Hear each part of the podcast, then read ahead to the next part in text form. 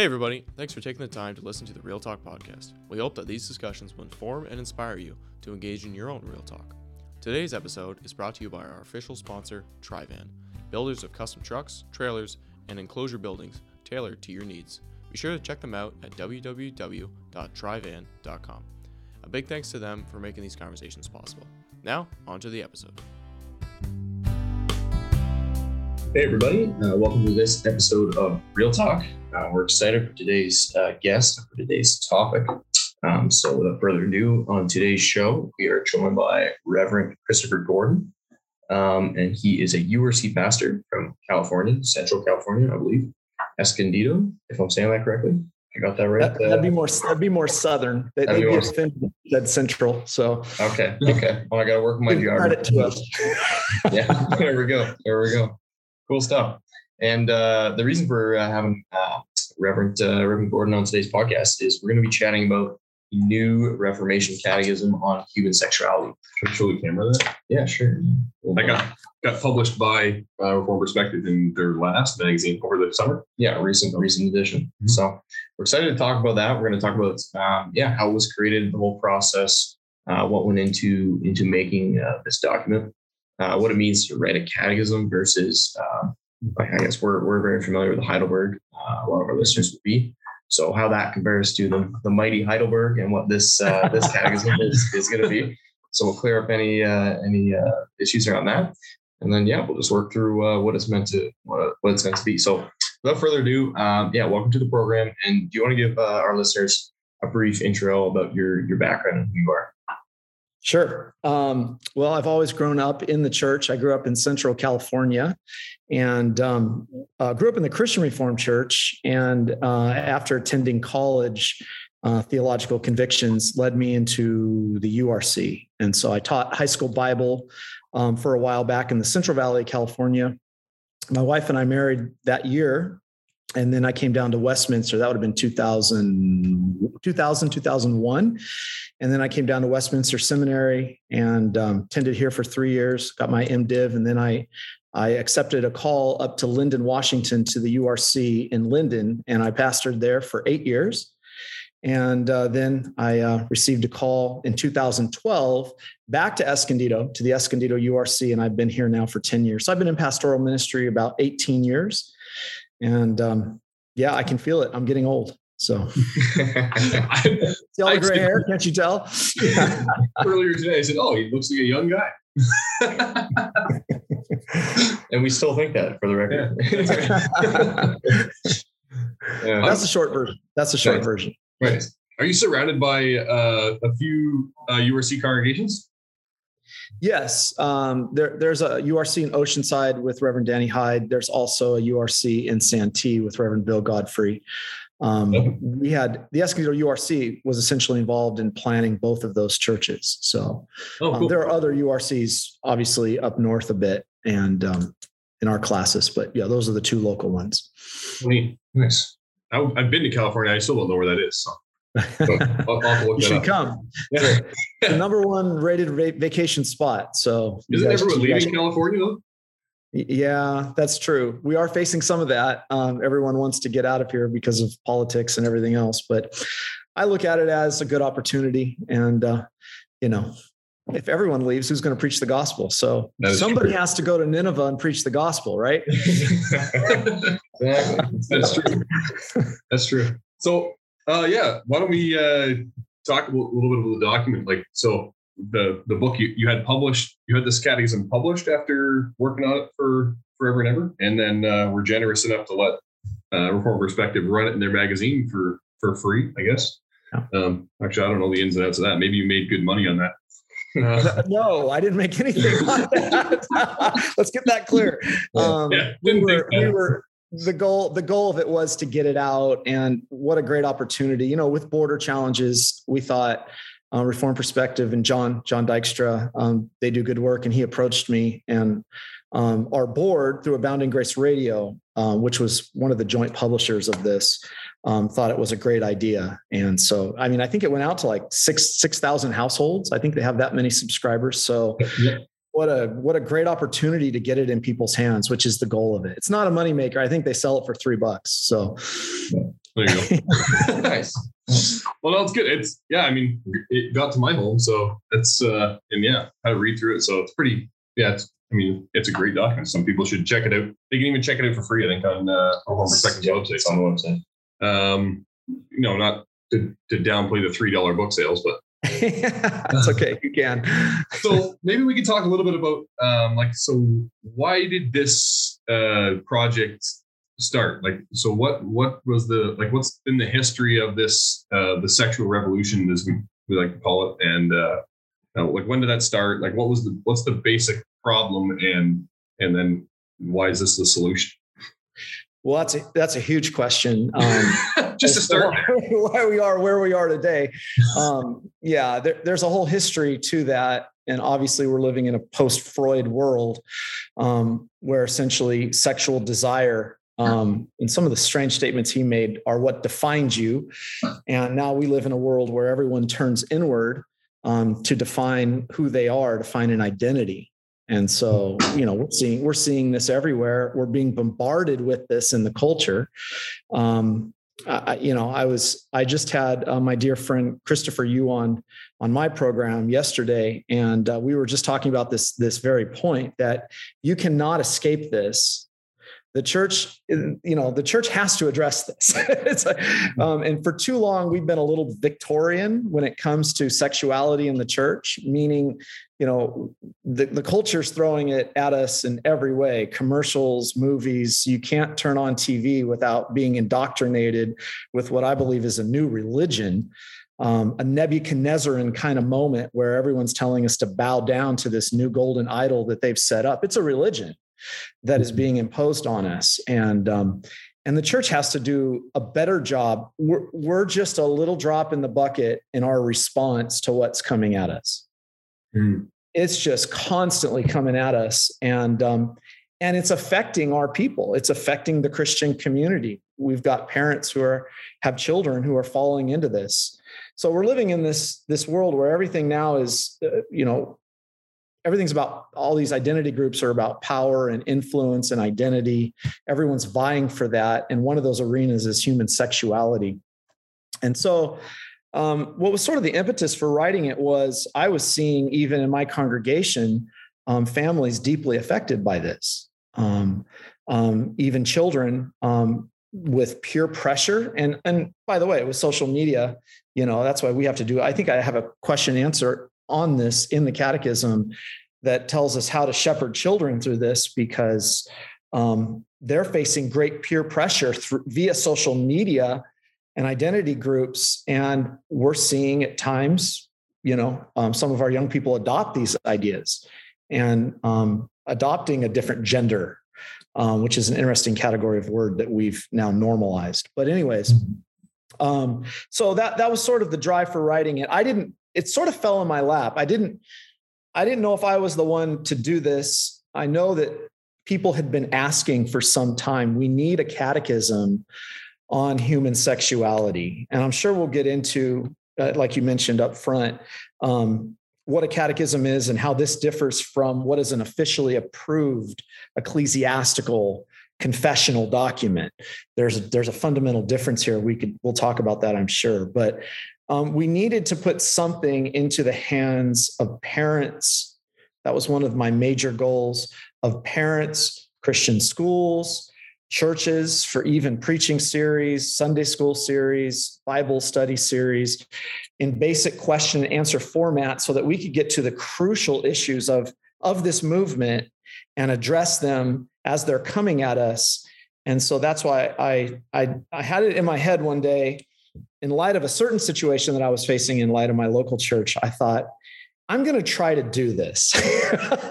I'm going to, I'm going to, I'm just going to try. I'm not going to, I'm not going to pass this out for a long time. I'm going to see how this goes.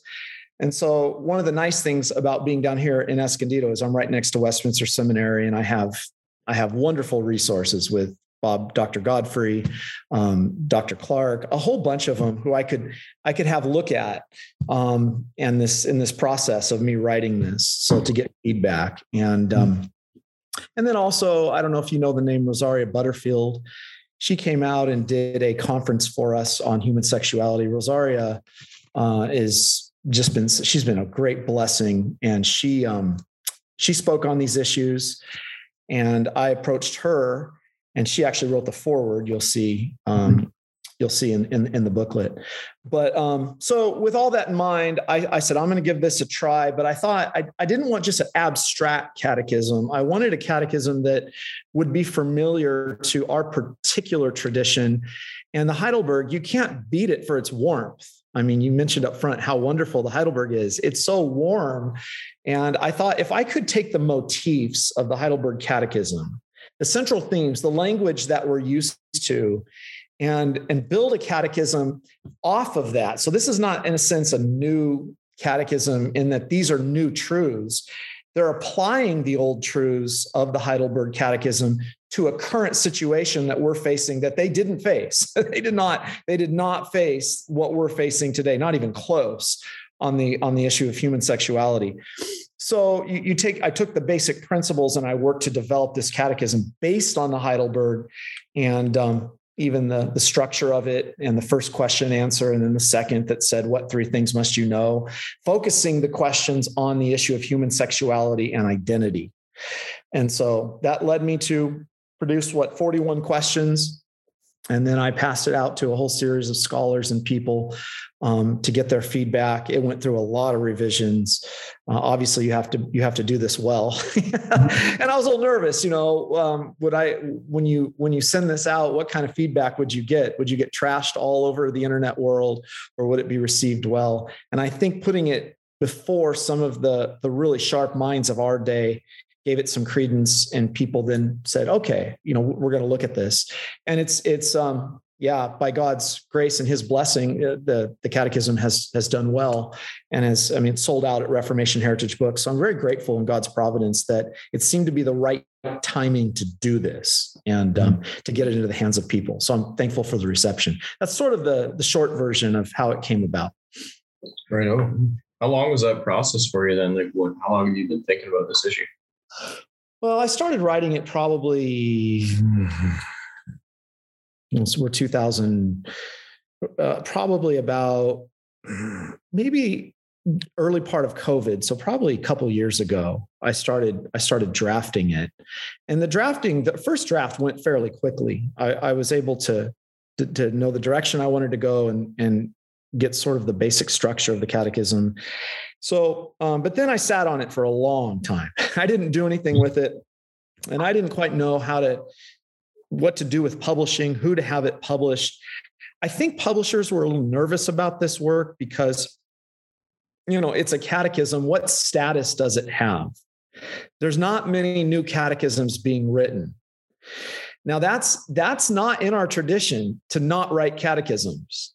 Um, mm-hmm. If if we were back in the the the 50, uh, 16th century and 17th century, almost every pastor at his local parish wrote a catechism. I'm I'm a big collector of antiquarian theology, and it's amazing how many catechisms are in all these old theology books that the pastors wrote that would take the the basics of what they confessed together in a church and they would build on it and apply it in ways that were helpful to their own congregations. So I thought, I think it's, I think it's, um, it's not been good that we've stopped doing that. I recognize the danger in it um, because you could have everyone writing a catechism and then um, we lose the sort of value of the officially approved creeds and confessions. I don't think that would happen, but I do think this was necessary to do. So um, yeah, that's what kind of drove me drove me to do it and to write it. And um, I thought I thought catechism was one of the best ways the Reformation was advanced. We don't think mm-hmm. like that in our day and age. In our day and age, catechism is kind of a bad word. You know? Catechesis. Um, you think young people react to it, and people don't want this. I think that's totally wrong. Mm-hmm. Um, I, I, I personally believe these are. This is the most helpful way.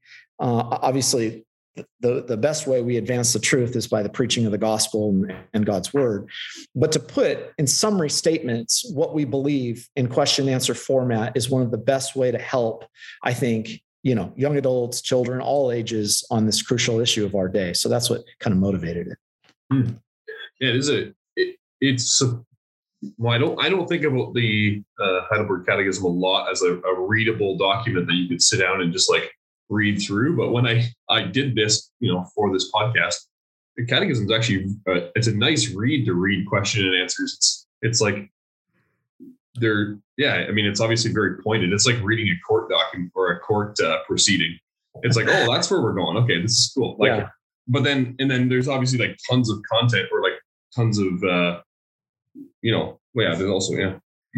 Lucas is pointing to the footnotes in here and stuff too. Like there's there's lots of there's lots of backup uh, uh, resources to go read, and then um, like like texts.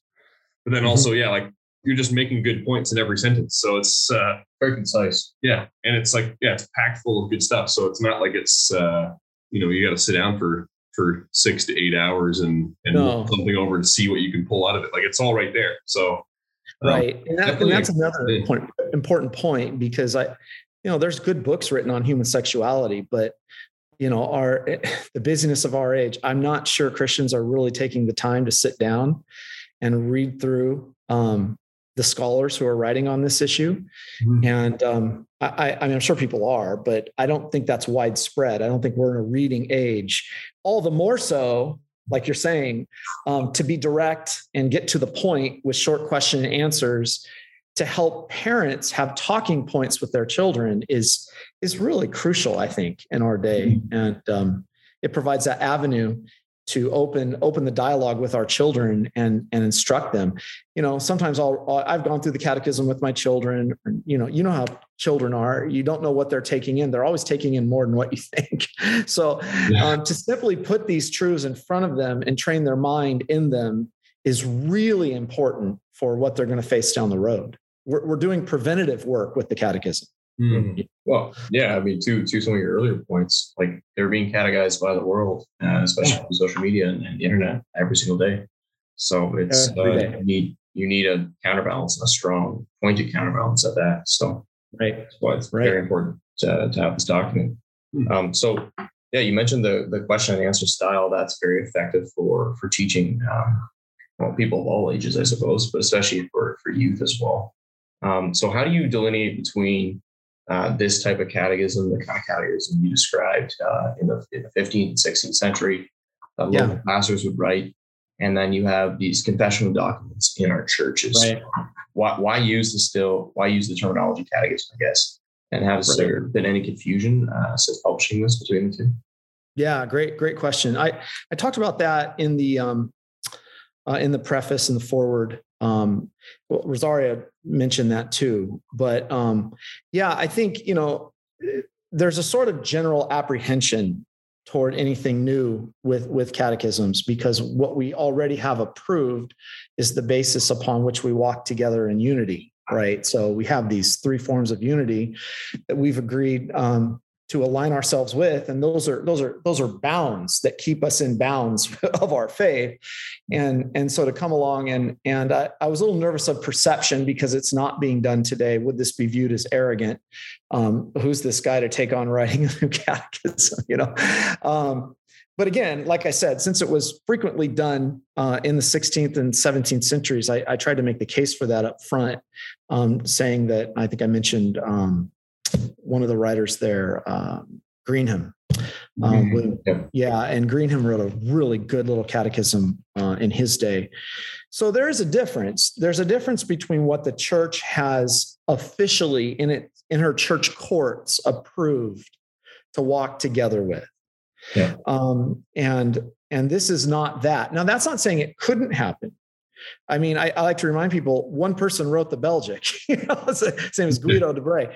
And um, and that was that was officially adopted in and and it's possible that a, a church body may say, we're getting killed on this. We need a statement of faith on this. We need help with this.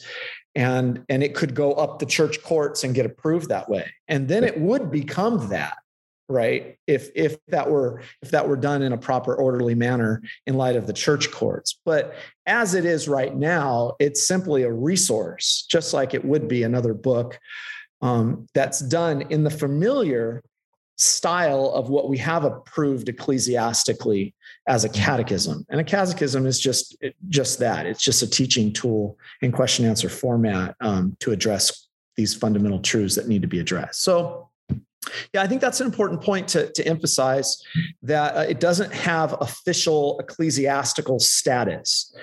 But i will say this that i put it in front of my elders and i had my elders look over it and approve it so that it did receive in my local church it did have elders look at it and make sure it was in check with what we believe and confess. So mm-hmm. I, I, wanted to communicate that. I don't think i said that up in the beginning of the of the booklet but that did happen.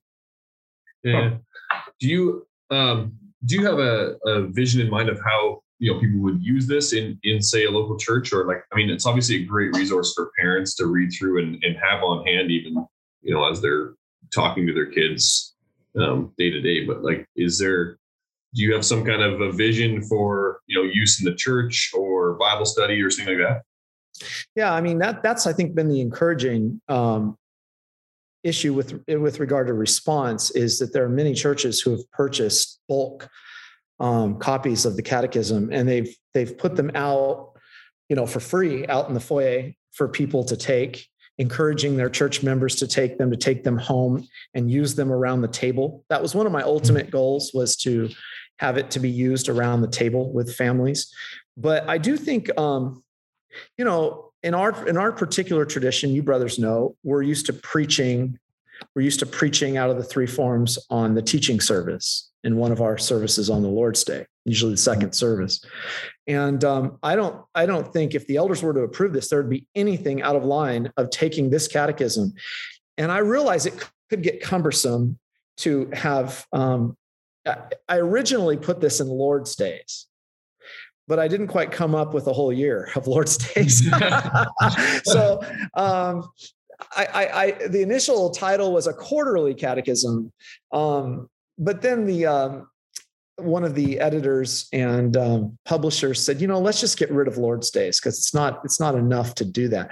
But I I did kind of envision pastors being able to take this and build a sermon series um, catechism preaching is, we kind of sometimes criticize evangelical churches for too much topical preaching, but it is our way of topical preaching, um, working through systematically what we believe and confess. So I thought, you know, you could.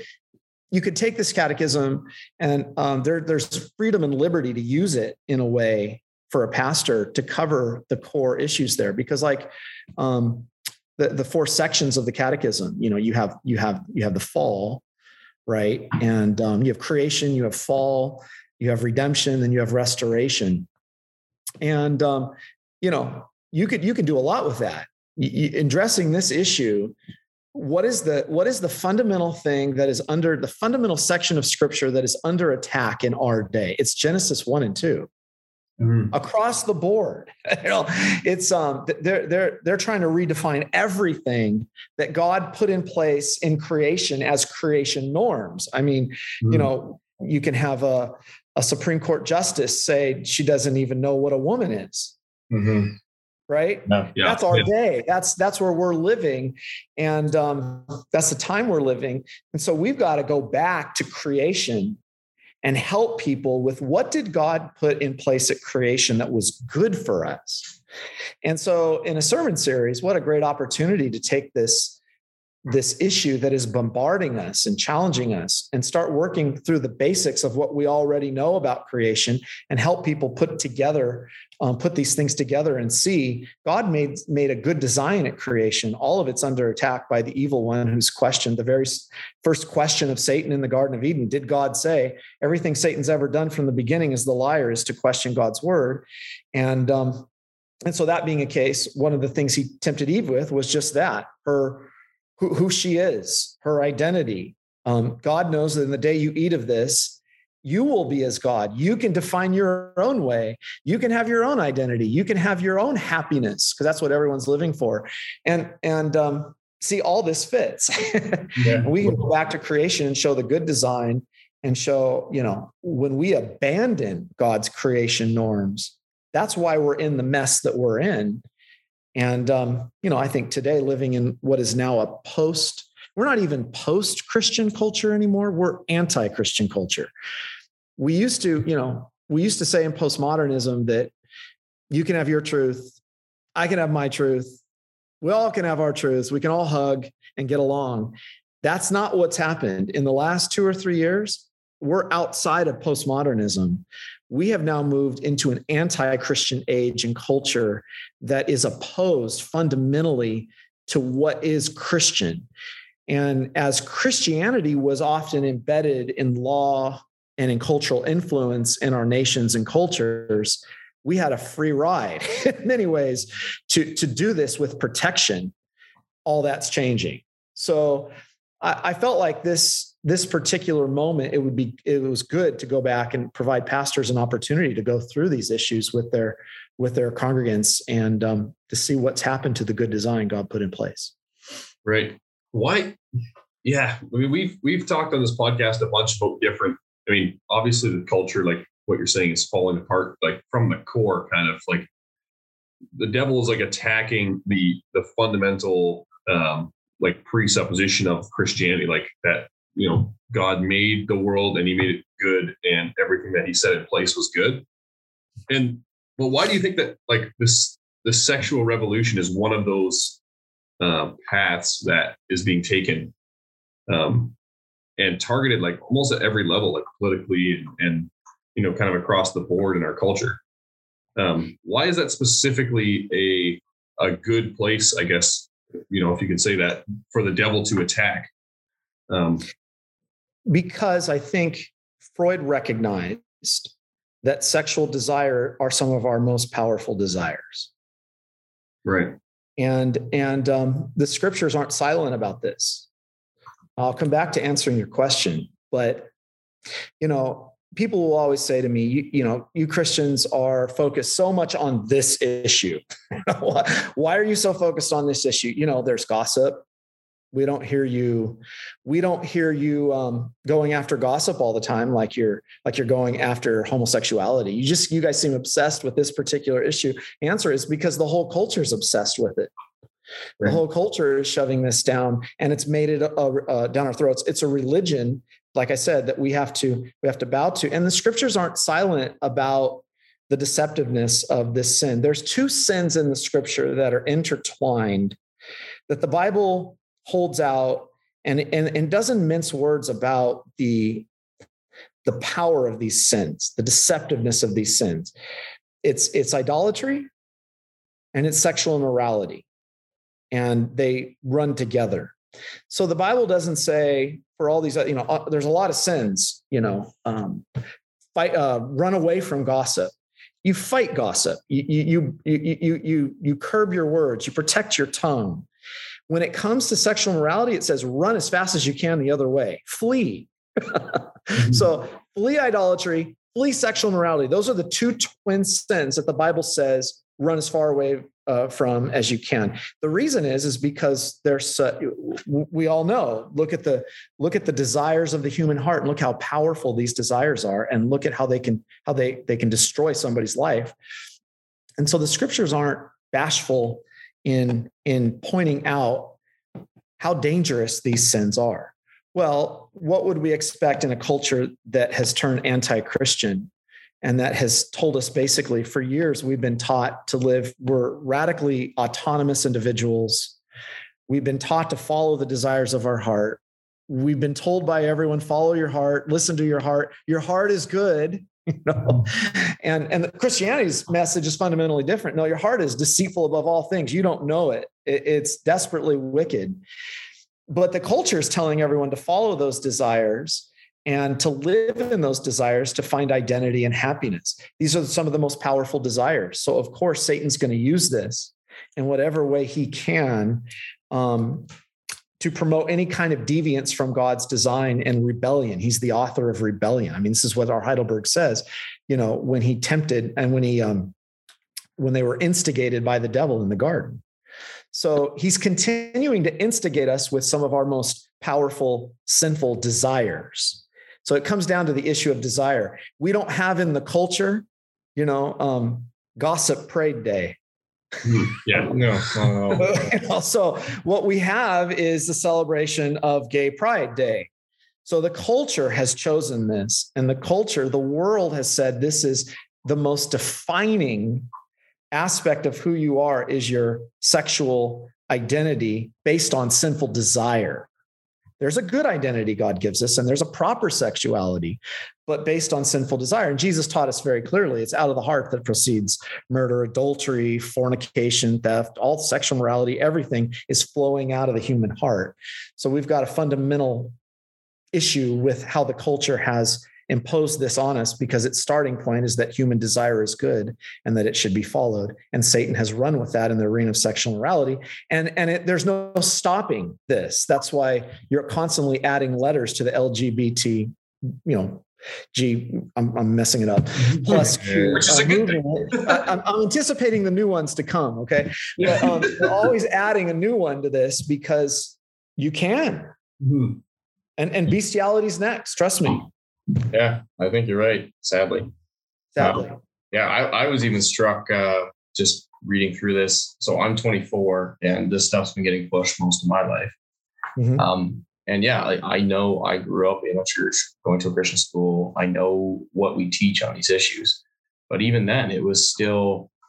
I don't jarring would be too strong, but like it was, it was uh, a positive sense of the word, I guess. It was reassuring that uh, these truths were just plainly stated because it just grinds away at your psyche every day. Like Yeah. It's Even if you bold like this, right? no, like it's it's just great to see it written out. And like, oh yeah, this is the starting point. This is what we're taught in creation. This is where your identity lies. This is why what the world is saying is not true. And yeah, like I, I would say I'm pretty engaged on this issue and I'm pretty aware of it. And um, yeah, if you're not even like if, to a lesser extent, it's just the world is just catechizing everybody like on this Yes. issue day after day after day. And it's yeah, even if you know the truth, you don't say it out loud too often you just go, oh yeah, you know, that's silly, or yeah, they're totally wrong on that, right? So, what's the response been among, uh, I guess, if you've rolled it out a bunch in church, how are younger people taking to it? No, that's a that's a good question. Um, I th- I think it's going to come down to how it, depends on age, right? Um, Right. I know Rosaria said in the in, in her little um, foreword there that it would have really helped her to have something like this when she was really wrestling with these issues. Do you, everyone do you know her story? Uh, yeah, she was a well, maybe just run it through for the listeners. Yeah, she was she was a lesbian um, professor at Syracuse University, specialized in queer and critical theory. She was at the cutting edge of the movement at the time, and um, yeah, she was a she was a, a practicing lesbian, and um, and she was had a pastor come alongside her. I think had her over for that's why she wrote the book Hospitality. You know, um, the gospel comes with a house key, but this this pastor fed her like 500 meals and ministered to her.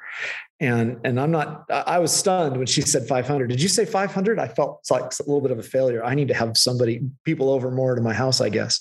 But um 500 meals and this pastor was so patient with her and he worked with her and he loved her um the that couple um, and she she was converted to Christ and she wrote that in her memoir The Secret Thoughts of an Unlikely Convert which really traces that whole exit out of out of that that lifestyle. So um, she said something like this would have really helped her. So I think it depends um, how how are young people how are they processing this? I, th- I think of my own kids. I've got a senior right now i've got a sophomore I've, I've got an eighth grader and i've got a sixth grader.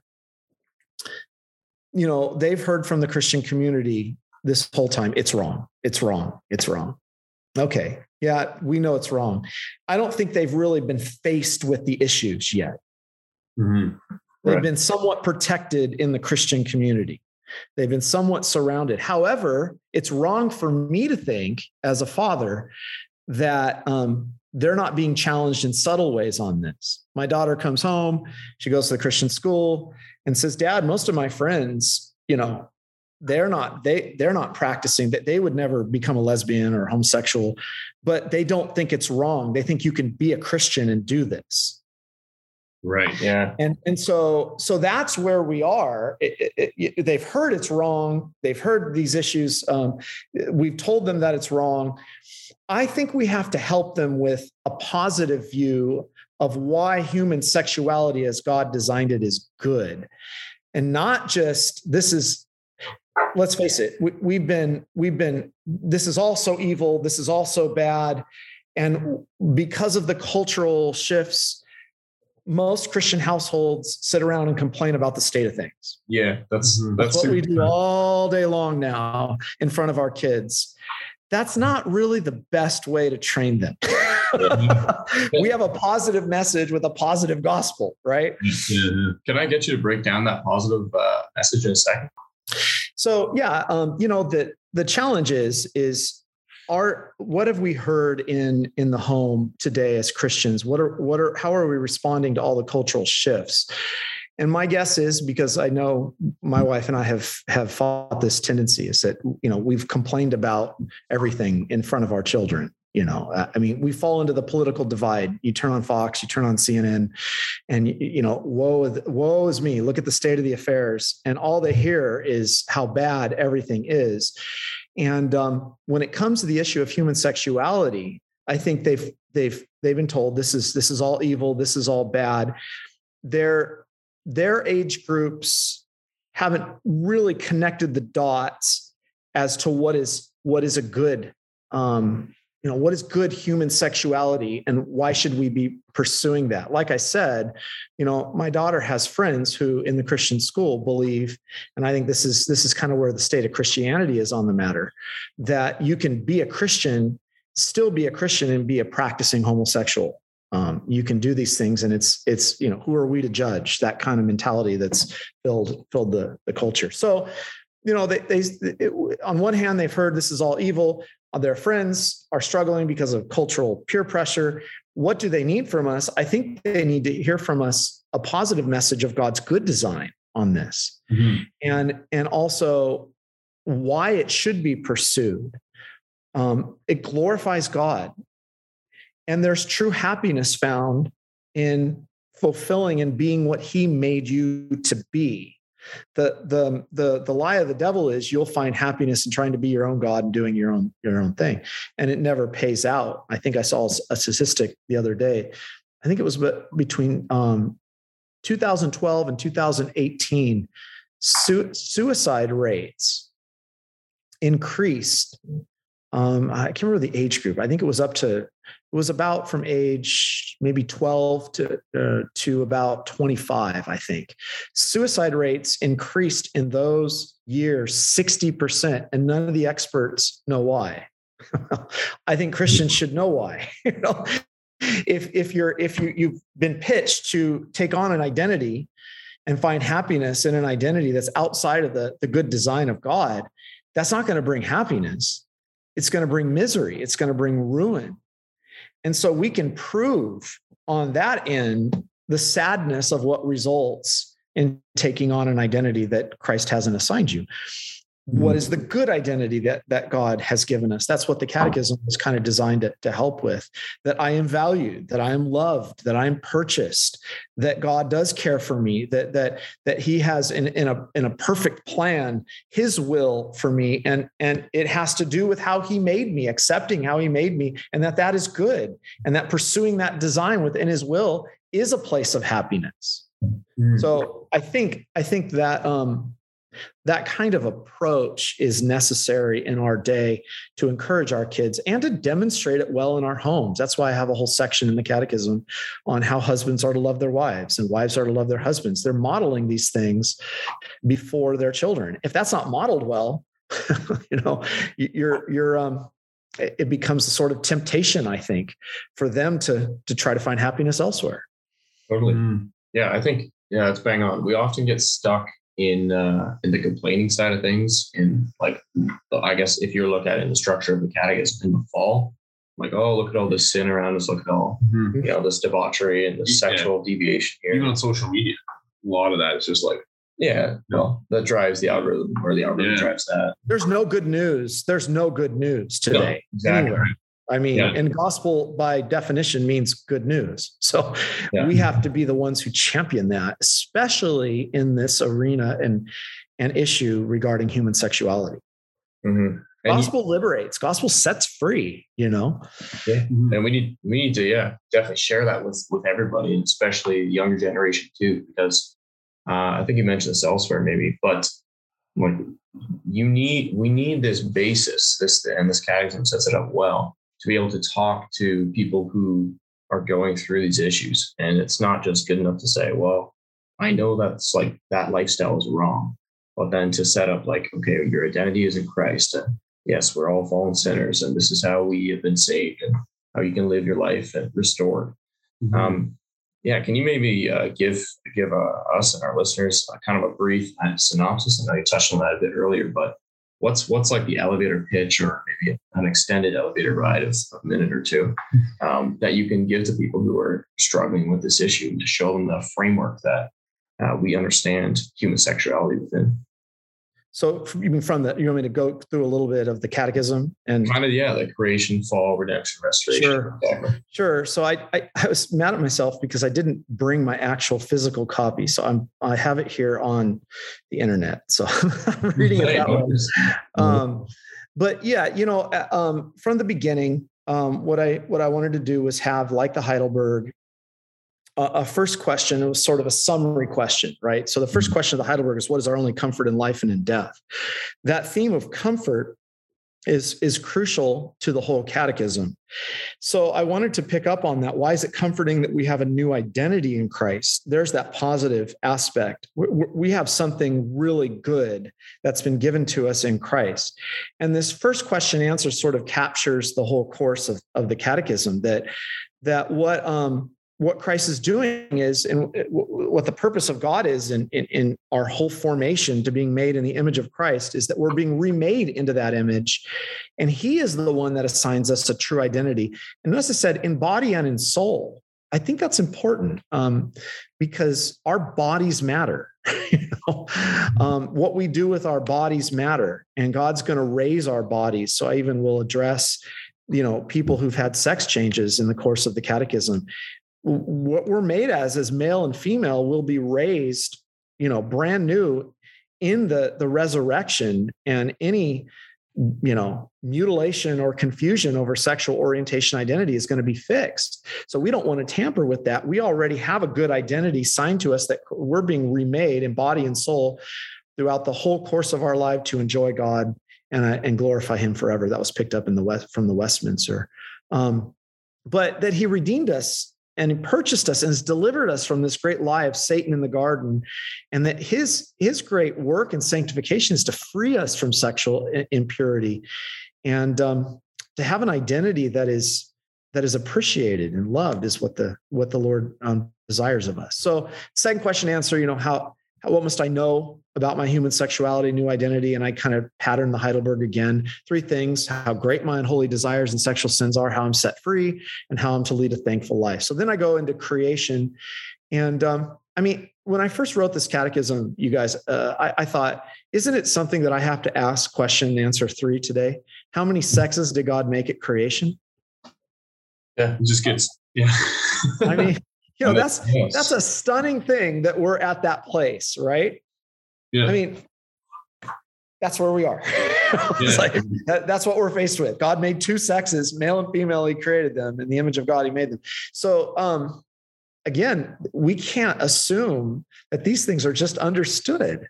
Well, it'd be funny to look back on that. Like we we read the heidelberg and it seems like fairly timeless but also there's maybe certain parts of it that uh aren't as highlighted today as issues. and a lot of the uh, the Protestant Catholic divide.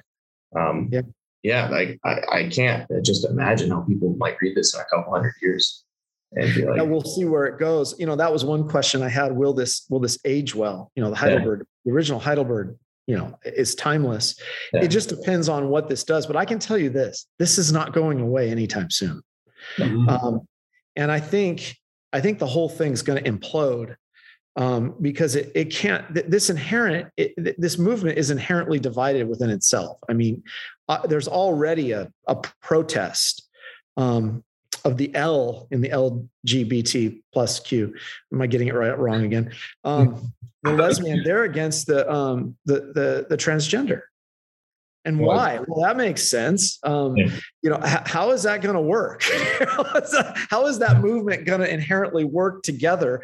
You already see its divide and problem with regard to something like women's sports. I mean, yeah. you know, I'm going to be I'm going to be very unhappy if my daughter's a great sprinter and there is a uh, you know there's a man who was raised who was born as a man is now identifying as a female is blowing away the competition it doesn't work with feminism does it no you need categories to if you're a lesbian or a homosexual like you're relying on the male female divide and that yeah. gets broken down the farther down the alphabet soup you go in right right so you know and and so i go through creation what the natural order that god made that was good for us as image bearers. And, um, you know, I think question six is important because we are really bombarded with this question.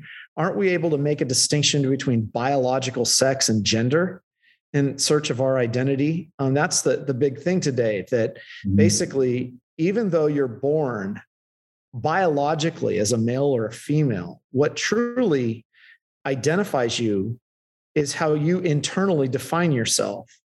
And so if you have decided that your gender is different than biological sex, you're able to declare yourself to be different fundamentally than what your biology says. That, that's a, that's another issue that's you know taken off today, so that we have all kinds of counselors, Christian counselors, who you know, let's say you have a um, uh, a girl, young girl growing up in, in the home, and she's with her friends and she says one day i i want to be called bob well you know what's a parent to do well what parents are doing is they're taking them over to the hottest and most well-known counselors who will psychoanalyze them say yeah you know there's a great confusion between biologically what they are and their gender. And you know really internally even though you know she was born biologically as a female gender wise she's a male. So they're getting that kind of advice from people. Mm-hmm. and and um, you know I, I state here to introduce gender as a new category of personhood separate from the biological category of sex to pursue a different identity is unnatural to the creation order and harmful to the purpose for which god made us you know and i go into the sexually indeterminate question because i think you know people always throw that one at us well what about those who are born indeterminate and that's that's an anomaly but um, all the questions there in terms of creation are there. I even go through marriage. What was marriage? Um, why is what is marriage designed to be? Um, there's questions there in the creation. Then we get into the fall and and what happened with the lie of Satan in the garden, and that he presented God as uh, you know restrictive and oppressive, and um, their desire to define their own way. And um, I think question 18 is another crucial one for our day, for our young people. Didn't God create us to be happy in following the desires of our hearts? Isn't that what everyone says today? Mm-hmm. You know, mm-hmm. it's just, doesn't God want me to be happy? Why would he care if it's about my happiness? And I think we have to go back to these categories and look at what happened at the fall. God did create a good design in which we were happy. But what did we do we accepted the lie of the devil and we robbed ourselves of this happiness by obeying sinful desires. That's what got us into this mess to begin with. So, mm-hmm. um, yeah, and temptation, and that's that's there, and then the seriousness of all this um, about God's judgment against sin, and then redemption. You know, that this is the the great positive aspect to the catechism that when we look to Christ and we trust in Him and we repent of, of sexual sin, He forgives us. Um, he cleanses us. And, and this is this should be the greatest news for us. It's encouraging that we're valued and loved. And I um, I, I, have some sec, um, question answers there on the gospel, which I think is absolutely crucial to applying the gospel to this particular issue. Mm-hmm. And then restoration, which is what does the new life in Christ look like?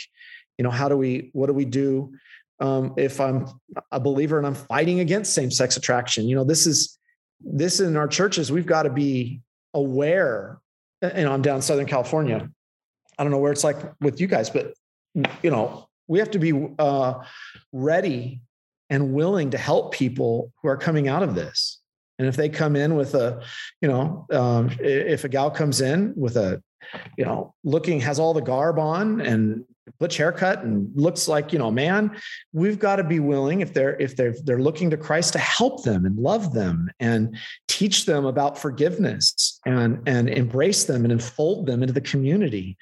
Um, that's what jesus did you know? So um, yeah um, what else? Um, there's uh, questions are on pornography. Um, by the way you guys should know that i have updated the catechism with about three and three question answers that are a little bit different. The question 31 on pornography is changed, and I'll read that. What is pornography?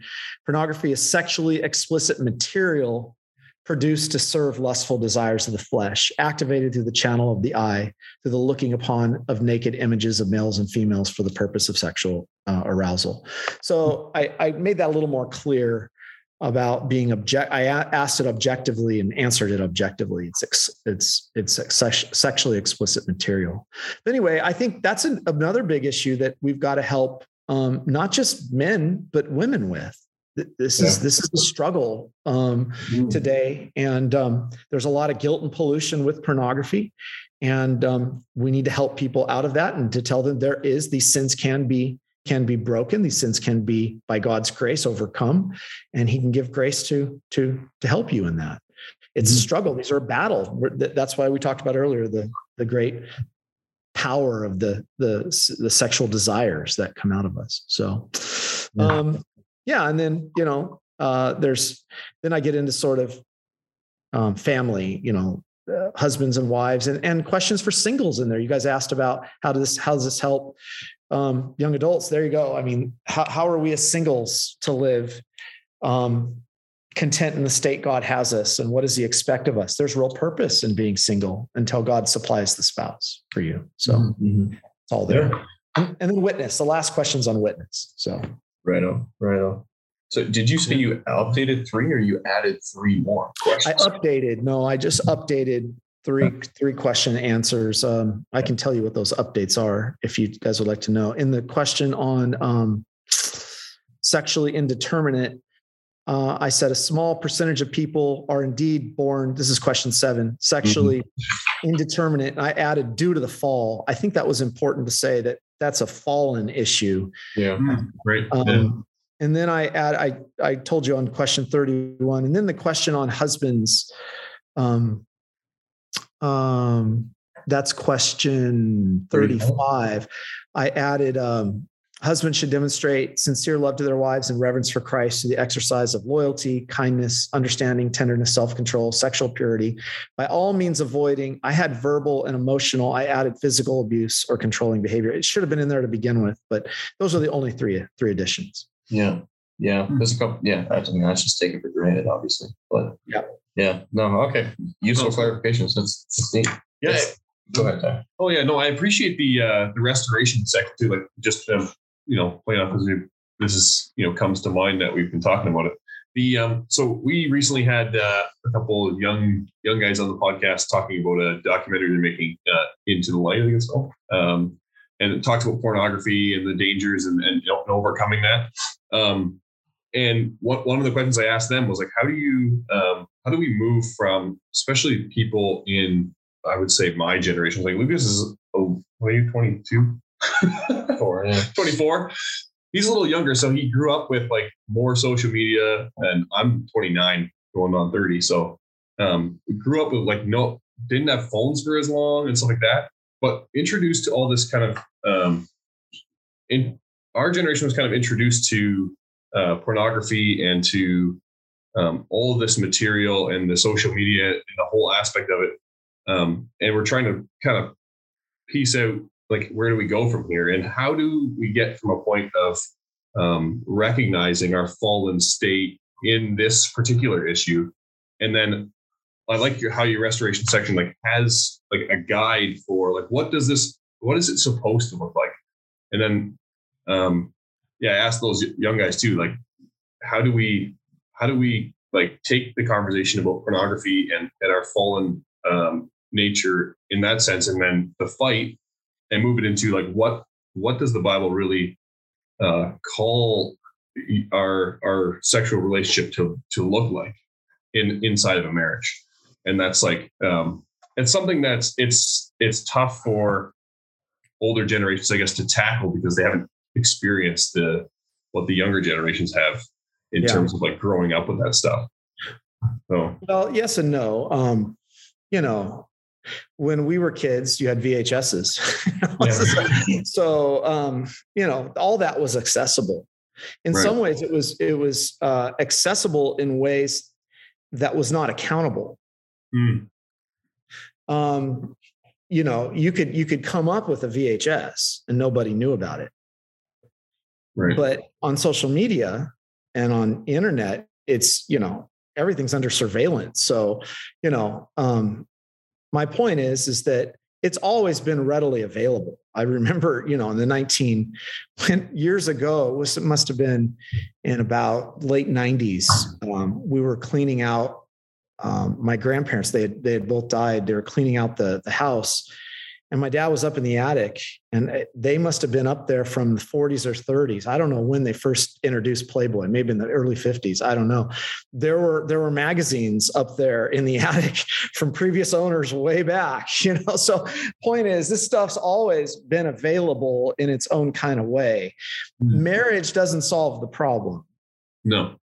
You know um, this is a this is a human this is a lust issue and an issue of the human heart. It's a, it's it's a battle and a fight. You know, I remember in seminary when um, one of the seminary professors pointed to all of us seminary students going to be pastors. He said, "Some of you are looking at pornography," and he said, "If you guys are doing that, you need to repent of it and get a hold of it right now." And then he said, "And if you've struggled with that, you may stumble down the road. You get up and you repent and you fight that with all you, you can. The point is, I think we have to realize that, that there is forgiveness with this. There's mm. help with this. That um, these are very defiling sins, and what the devil wants to do with these sins is destroy people. In other words, I, you know, we're the worst kind of sinners ever if we've, we, you know, if we've if we've looked at anything pornographic. Um, there is serious problems with pornography but there is help for that and there is forgiveness with that and there is grace for that and we need to help people out of that with a, with a message of deliverance just like all mm-hmm. other sins and god god can deliver. God does deliver. God changes desires. This is part of my big concern with the modern church today is that the answer in the modern church has been what we're seeing is trying to conflate and find a middle way to tolerate these desires in the church and still be Christian. So you have side A Christianity, you got side B Christianity. Side A Christianity says you can be a practicing homosexual, you can have these sinful desires and still be a Christian. There's nowhere in scripture I mean that that that supports that. Paul is very clear in Romans 6 1. Shall I continue in sin that grace may abound? Heaven forbid right? Then you have side B, which is deceptive. It says, I can still identify with my sin. I can still call myself gay, a gay Christian, even though I'm not practicing. And that gets to the issue of desire. You're still saying that you can hold on to your desires even if you don't fulfill them. God says even your desires are wicked, mm-hmm. right? Even they need to be repented of. So, you know, if, if you're a man I mean, can you imagine a man being married to a woman and he's attracted to to another man and he says, "Well, I'm not I'm not practicing that." That poor wife. Mm-hmm. His desire is still for the other guy. Mm-hmm. So um, the, the point is the desires have to be mortified themselves, Romans 8. Um, you know, if by the spirit you put to death the deeds of the body, you'll live. And that's that's what this catechism is designed to help people out of it's not hopeless. Mm-hmm. Um, th- there, there are a lot of a lot of men in our churches who are stuck in this. We got to help them out of it. And mm-hmm. there's there's a good news for them. There's grace yeah. for them. If they turn to Christ and repent, He'll give them what they need. Yeah, it'll be a battle. You know. Yeah, I think I think you strike the balance well too, because um, you, you touched on a number of times throughout the catechism. But uh, yeah, on the one hand, you need to, I guess, I guess it's the classic old adage, but hate the sin, but not the sinner. And that we have to be very clear on what we're teaching here. And what we also need to show the positive side of, of what life can be in the, with the gospel in Christ. Mm-hmm. And the whole, like the restoration section shows that pretty well. I thought another uh, point that uh, raised question 40 there about uh, young adults. And then, uh, so you asked about how they can honor their parents. Um, and I think um, you mentioned this in a previous interview too, but a lot of parents seem to be scared of offending their kids. And this is definitely true in the broader world, but it's probably starting to be more true in the church as well, just because the, I think, I'm going to guess the rapid rate of change within the church or within the culture rather. And uh, yeah, parents just don't uh, feel like they are have the yeah, parents feel like maybe they don't understand what the kids are going through, and they want to be accepting, want to be loving for that uh, without any sort of uh, guards on that. That ends up doing damage to the children, obviously. Um, do you see that as a, a trend um, in the church? Yeah, I think that's a really good question, uh, Lucas. Um, you know, uh, parents parents today uh, are eh, eh, they may not agree with let's just assume for a minute that there's a child uh, a young adult saying i'm taking on a new identity. I'm going to i'm going to now identify it. I'm, I'm a, uh, i was born as a biological female. I'm going to identify as a man. And um, and the parents today they may disagree with it but there's threats that are made. Counselor comes along and says would you rather have a dead daughter or an alive son yeah, what's right. our answer? What's our answer to that? Um, the answer is very clear. We would rather, and this is right out of Rosaria, we would rather be dead to dead to sin than mm-hmm. than living in sin as somebody who's living outside the kingdom of God. So the point is is that we have to be very clear in our message. We can't support sin. Mm. We can't support, um, you know, sinful threats. We never base what we do on the fear of outcomes. Mm-hmm. Now, I'm not st- sitting back here saying that's easy. I'm a parent. I worry about all kinds of things. Yeah. But I hope that by God's grace, um, I'm going to stand on what the truth of God's word is and say, son or daughter, I love you. And I didn't raise you this way. This is against God's God's good plan for you. This is against his creation and it's against his will expressed in the Bible. And there's no way I can support this particular sin. I think we need parents who are willing to say that. And mm-hmm. Christopher Yuan's story, if you don't know Christopher Yuan's story, that's exactly what happened. Um, he was, he was, his parents were both converted they're Chinese. They they were they grew up as atheists. And so it's an atheist home. They were both converted. Christopher rebelled terribly. And um, he became a practicing homosexual. And then he was selling drugs. Um, I don't know how many tons of marijuana he got caught with. He went to prison. And in prison, he um, contracted the HIV virus. And then uh, his parents had been praying incessantly for him. But before he had went to prison, they had booted him out of the house. They said, "We cannot. We love you, but we cannot support this this lifestyle that you're leading." Mm-hmm. Dad gave him a Bible. He threw the Bible in the trash. I want nothing to do with you guys. Nothing to do with this God. I can't stand him. Your God. And after he had the HIV, um, you know, diagnosis, he looks one day in a trash can and he says, That's my life. Hmm. And at the top of the trash can was a Bible. He'd wow. thrown it away years ago. There was a Gideon Bible right there. He started reading it. And as he tells the story, he says, he says, I thought I was going to find good news. When I started reading the Bible, I thought this is not good news. Right. It was really bad news. And that's what he needed to be confronted with first. Yeah. And then he came to understand the forgiveness in Christ and the gospel. And now today speaks all over the world on this issue. So um, the point is, he had parents who were willing to stand the ground. Mm-hmm. He had parents who they didn't, they didn't, they weren't constantly harping at him and yelling at him, but they prayed for him, they loved him, they told him the truth, and um, they modeled well what it means to be a Christian. And he says that spoke volumes to me. Mm-hmm. Yeah. And that's I, I really appreciate the way this is laid out to like it to that point because I, I don't think any of us think about like the Heidelberg Catechism and think that it it you know pulls any punches. Like it's it's just out like it's the truth, right? And and we accept it because it's like it's one of our confessions that it, it it hits hard on these issues. But we need to do the same thing. Like I think your your this catechism does a really good job of that too. Like it, it starts with question three that like how many sexes are there? Well, it's like we have to answer these these dumbly basic questions in a way that's that's not like well you know like we have to we have to be willing to offend like people on these like be intolerant with uh with you know our culture and and with these ideas because otherwise there is no real rock to go back to stand on. Like, so I think this really lays out like the biblical truth and uh, gives parents too, like, um, the ability to even hand this to someone who's struggling and to not be ashamed of how upfront this language is, because this is what the truth is.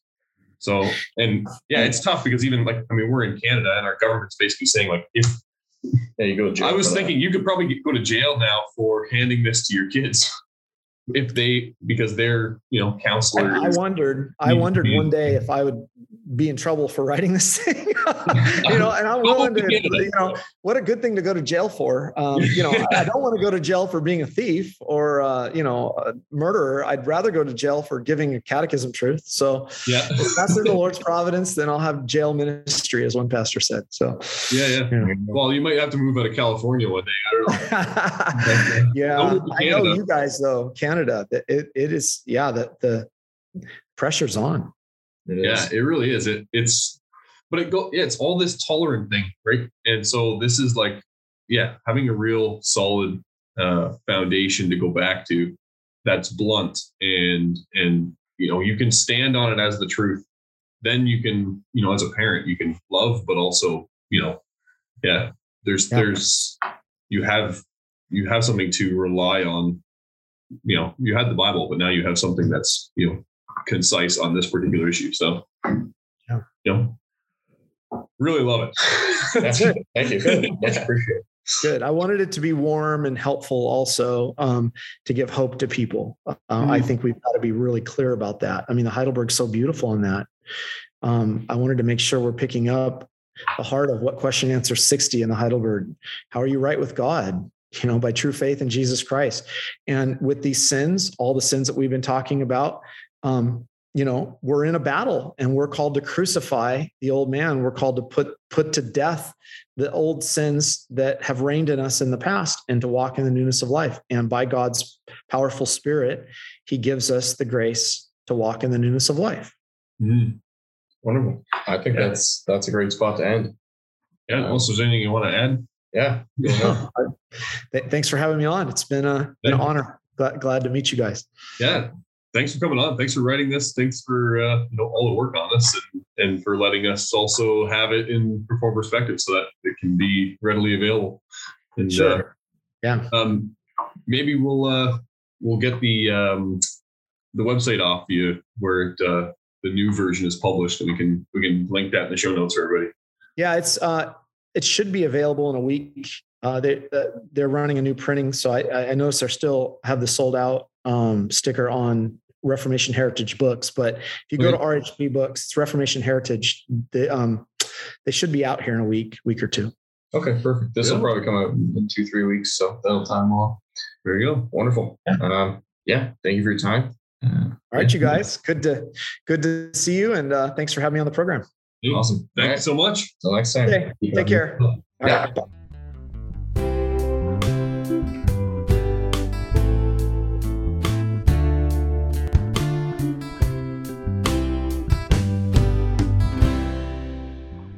Thanks for tuning in to this episode of Real Talk. We really appreciate you taking the time to listen or watch the show.